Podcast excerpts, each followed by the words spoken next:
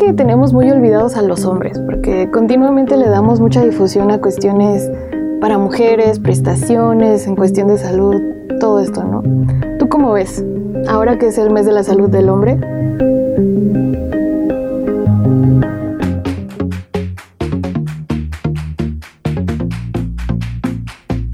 Salud, turismo, cultura, deporte, educación.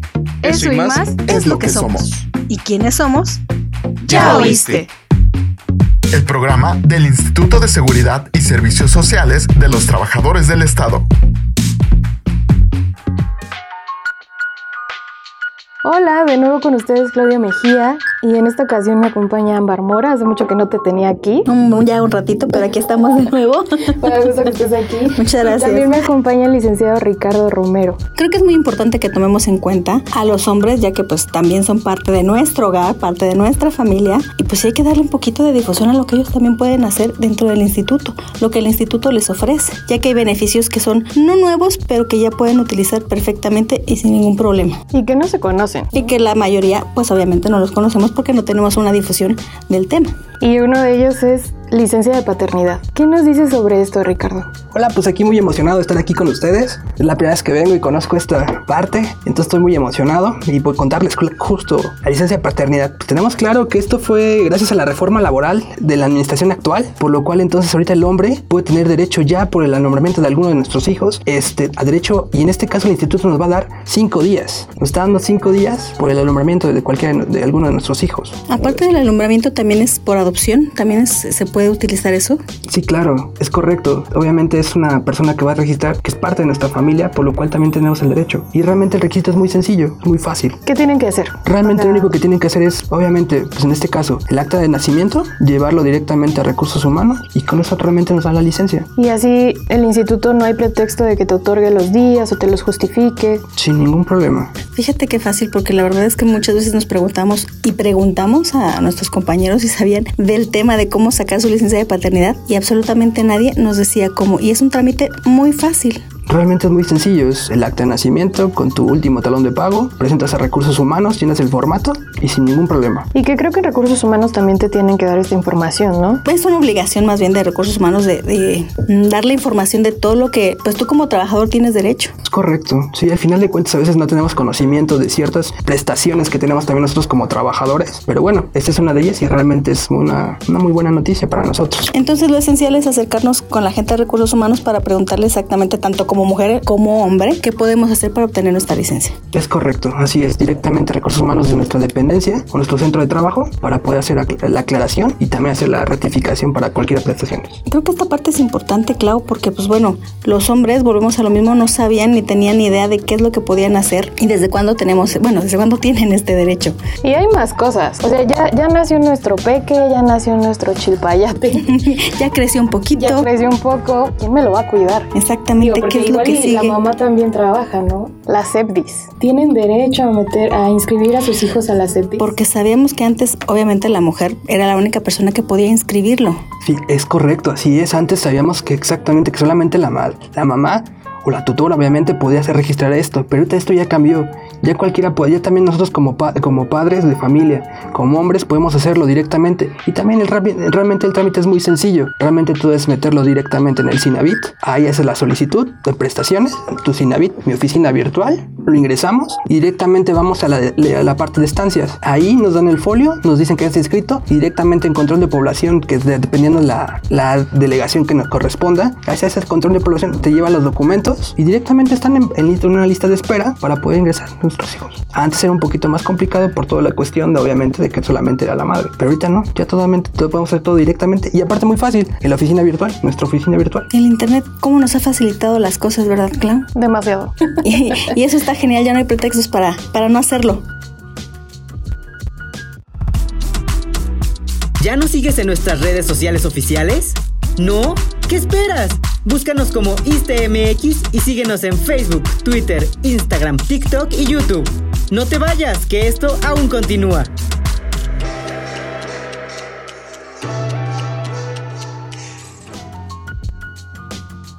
Yo soy el trabajador, soy hombre, quiero inscribir a mi hijo a la EPI, pero lo puede hacer mi pareja que no es trabajadora, o sea, puede ir a realizar todo el trámite o lo tengo que hacer yo. No, claro, sería directamente tú, porque realmente la oficina virtual está registrada a tu nombre. Metemos nuestro CUR y ahí metemos datos obviamente de nuestro hijo y sin problema, pero realmente sería tener que ser el padre. En este caso ya cuando son las prácticas avanzadas, cuando ya son las tendremos que ir los dos. Ya como madre y padre tenemos que ir juntos, cuando ya nos hacen la... Pero ya es un proceso ya mucho más avanzado, pero ya tendremos que ir juntos. Cuando nos hacen las entrevistas, ya para entrar, ya cuando ya está casi para entrar nuestro hijo. Sí, claro, aquí lo importante es que como hombre puedes inscribir a tu hijo. Y si eres papá soltero, ya no tienes ningún problema y no tienes que hacer trámites como antes se hacía para poder inscribirlos. esa es la gran ventaja, ¿no? Que te dejan con el hijo.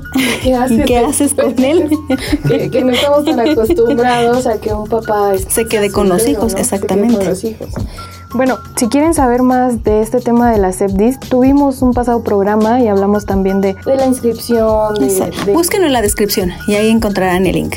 Antes que nada, ¿qué población o qué porcentaje de población sabes que hay de hombres como derechohabientes? ¿Es mayor o menor que, que las mujeres? Mira, la verdad es que en esos años de experiencia, en todo lo que llevo dentro del instituto, la verdad es que he visto mucho mayor porcentaje de mujeres. Yo, te, yo le calcularía un 70% población mujer y 30% población este, de, hombres. de hombres, es correcto, así es. Yo creo que por eso no le damos tanta importancia. Es lo que te iba a comentar. A, a esta parte de, de dar a conocer qué es lo que le corresponde al hombre. Porque la mayor población pues somos mujeres y no requerimos más atención, pero somos las que lo, buscamos más en este caso. Quizá o está más atenta o estamos más atentas a nuestra salud, a lo que tenemos derecho. No se puede ser varios factores, ¿no crees? Pues la verdad es que yo creo que sí. Al final de cuentas, pues nos dan un poco de prioridad. De, sí, es correcto. pero también tenemos esto. La parte del CLIDA también es bien importante. Ah, sí, sí, claro. El CLIDA, eh, también nosotros como hombres tenemos derecho. Por ahí los exámenes, ya cuando tengo la edad, la edad de la sí, examen de la Y creo que hay un día en especial justamente para los. Ya son dos. que son dos, jueves y viernes. O sea, mucha gente piensa que solamente es para las mujeres, pero no, también hay estudios para nosotros. Exactamente. de cuidados preventivos. Entonces realmente es eso. La gente dice, no, es que el CLIDA, la verdad es que lo he escuchado, CLIDA para mujer. Pero no, yo he visto que sí, estudios de sangre. El más importante creo que para nosotros es la próstata. Entonces. Acérquense a recursos humanos y pregunten. Y si no mal me equivoco, ahí pueden hacer su cita para poder llegar a la CLIDA. Pueden hacerla ahí o pueden mandar un correo a la CLIDA directamente o llamar a la CLIDA. Para Igual les dejamos en un rato los números y el correo. Pero sí, se pueden acercar a recursos humanos o si son sindicalizados a su representación, representación sindical. para que puedan hacer su cita y que estén enterados que sí existen dos días para atención a los hombres. Se hagan su chequeo anual que es muy necesario. Estamos en febrero, mes de la salud del hombre, recuérdenlo. Ya el trabajador llega a cierta edad para pensionarse. Me estabas comentando fuera del, del aire que los, los hombres se te pensionan con mayor edad que las mujeres. Sí, es correcto. La ley del ISTE realmente le da los hombres para podernos pensionar realmente tenemos que tener de edad ahorita actualmente nos están pidiendo lo que son 58 años ahorita en el 2023 y de tiempo de servicio nos piden 30 años de servicio y las mujeres cambia. Las mujeres piden 28 años de servicio y piden menos edad. Ahorita la tabla actual de las mujeres. Bueno, así nunca me voy a jubilar, a pensionar tampoco. La edad mínima de jubilación para los trabajadores son 57 años de edad. Hombre, 57 años. Y para las mujeres son 55. Pero dentro, dentro, de los años de servicio son para mujeres 3, mujeres 28 y para los hombres 30. Hay fracciones que existen, hay una parte, hay, hay fracciones de 6 meses un día que cuenta como un año más laborado, pero realmente serían entonces en este caso mujeres 27 años 6 meses un día y hombres 29 años 6 meses un día. Realmente eso es para la pensión de jubilación que es el 100%. Hey tú, no te muevas de ahí, porque seguimos aquí. Esto aún no termina. Y si te perdiste algún programa, puedes escucharlo en tu streaming favorito. Estamos como Este Podcast.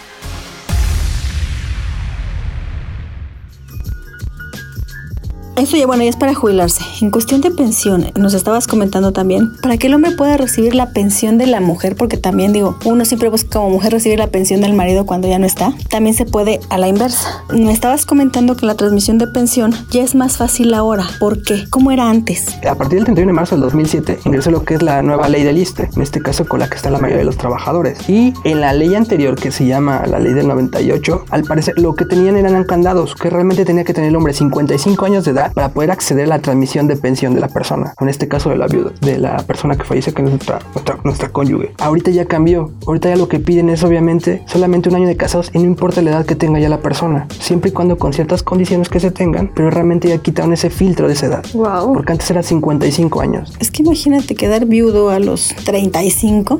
Menos, porque hay gente que se queda viuda menos, con menos edad. Sí, yo me quedé viuda a los 24.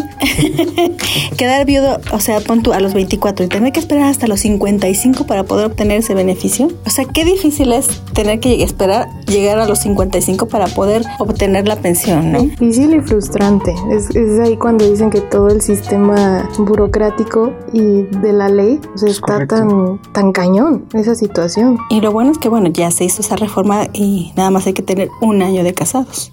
O, perdón que te interrumpa, de concubinos. Cada, sabemos que obviamente, bueno, lo escuchamos, es, son diferentes. O sea, obviamente primero es concubino, eh, esposo y después por cónyuges. Tienen ciertas, este, hay ciertas fracciones donde ponen limitaciones en algunos casos. Pero en este caso, por ejemplo, esposos, realmente sí es un año de, es un año mínimo de casados, pero con cierta edad también. Piden 55. Si el casamiento es después de los 55, ahí hay unas ciertas restricciones. O sea, sí va variando dependiendo cada, cada persona. Igual concubinato, claro, por lo menos son mínimo tres años que estén viviendo en común. Ah, ok, de concubinato tiene que ser a fuerza tres años. Es correcto. Y para eso, pues obviamente hay que mostrar el acta de, de, concubinato. Sería en este caso un juicio. Un juicio. Es un juicio que llevan ante el juzgado de la familia, donde aclaran y meten sus alegatos, por lo cual donde dicen yo viví con esta persona tal, tuvimos hijos en común, o realmente me junté tal fecha. Y con eso, obviamente, el juicio, el juez avalará todo lo que es nuestra. Avalará su unión. Es correcto, avalará su unión. Por ejemplo, la gente ahorita que diga, bueno, pero yo tengo más dudas, quiero saber alguna otra situación en la que yo esté, ¿a dónde podrían acudir? Directamente a su oficina que le corresponda por su domicilio, a su oficina de pensiones. En este caso está perfectamente bien domiciliado. En este caso tenemos cuatro en, el, en, la Ciudad de México. En este caso somos la sur, la norte, la oriente y la poniente. Para que puedan acercarse y hacer cualquier... Porque obviamente, obviamente hay N cantidad de casos y N cantidad de diferentes. Entonces cada caso es particular. No te puedes ir a hablar sobre uno, uno solamente específico porque realmente va cambiando. Es que yo estuve tal cuatro años, cinco años. Pero adelante, el, el departamento está abierto para cualquier duda y aclaración que tengan las personas. Ok, si tienen alguna duda de, de, esta parte de las pensiones, pueden acudir a la delegación que les corresponde, la delegacionista que les corresponde, dependiendo de su domicilio. Y bueno, ya que te quedaste al final, te voy a dar el correo del CLIDA, de lo que hablábamos hace ratito, que como hombre también tienes derecho a que te atiendan en la CLIDA. Entonces el correo, y anoten, es clida sur, clida con doble D, punto estudios arroba iste.gov.mx. Ese sería el correo. Eh, solicitas una cita si es que en tu en el área de recursos humanos o tu representación sindical no te la puede ofrecer, bueno, mandas el correo. Muchísimas gracias, licenciado Ricardo Romero Vera. Él es el encargado del Departamento de Pensiones, Seguridad e Higiene. Te agradecemos el tiempo y que no, nos hayas ustedes. Muchas brindado gracias por la invitación. Qué nervioso con ustedes, pero Ah, no te preocupes. No, esperamos verte de nuevo pronto Lo con algún otro claro tema. sí. Muchísimas gracias por estar aquí. A ustedes. Muchísimas gracias a ti también que nos escuchaste. Estuvimos contigo, Ámbar Mora. Y Claudia Mejía. Hasta luego.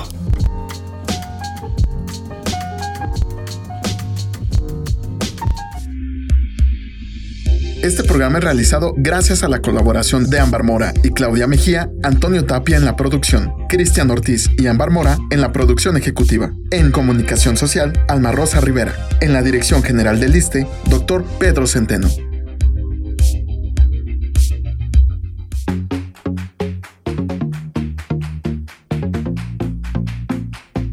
Salud, turismo, cultura. Deporte. Educación. Eso y más es lo que somos. ¿Y quiénes somos? Ya oíste.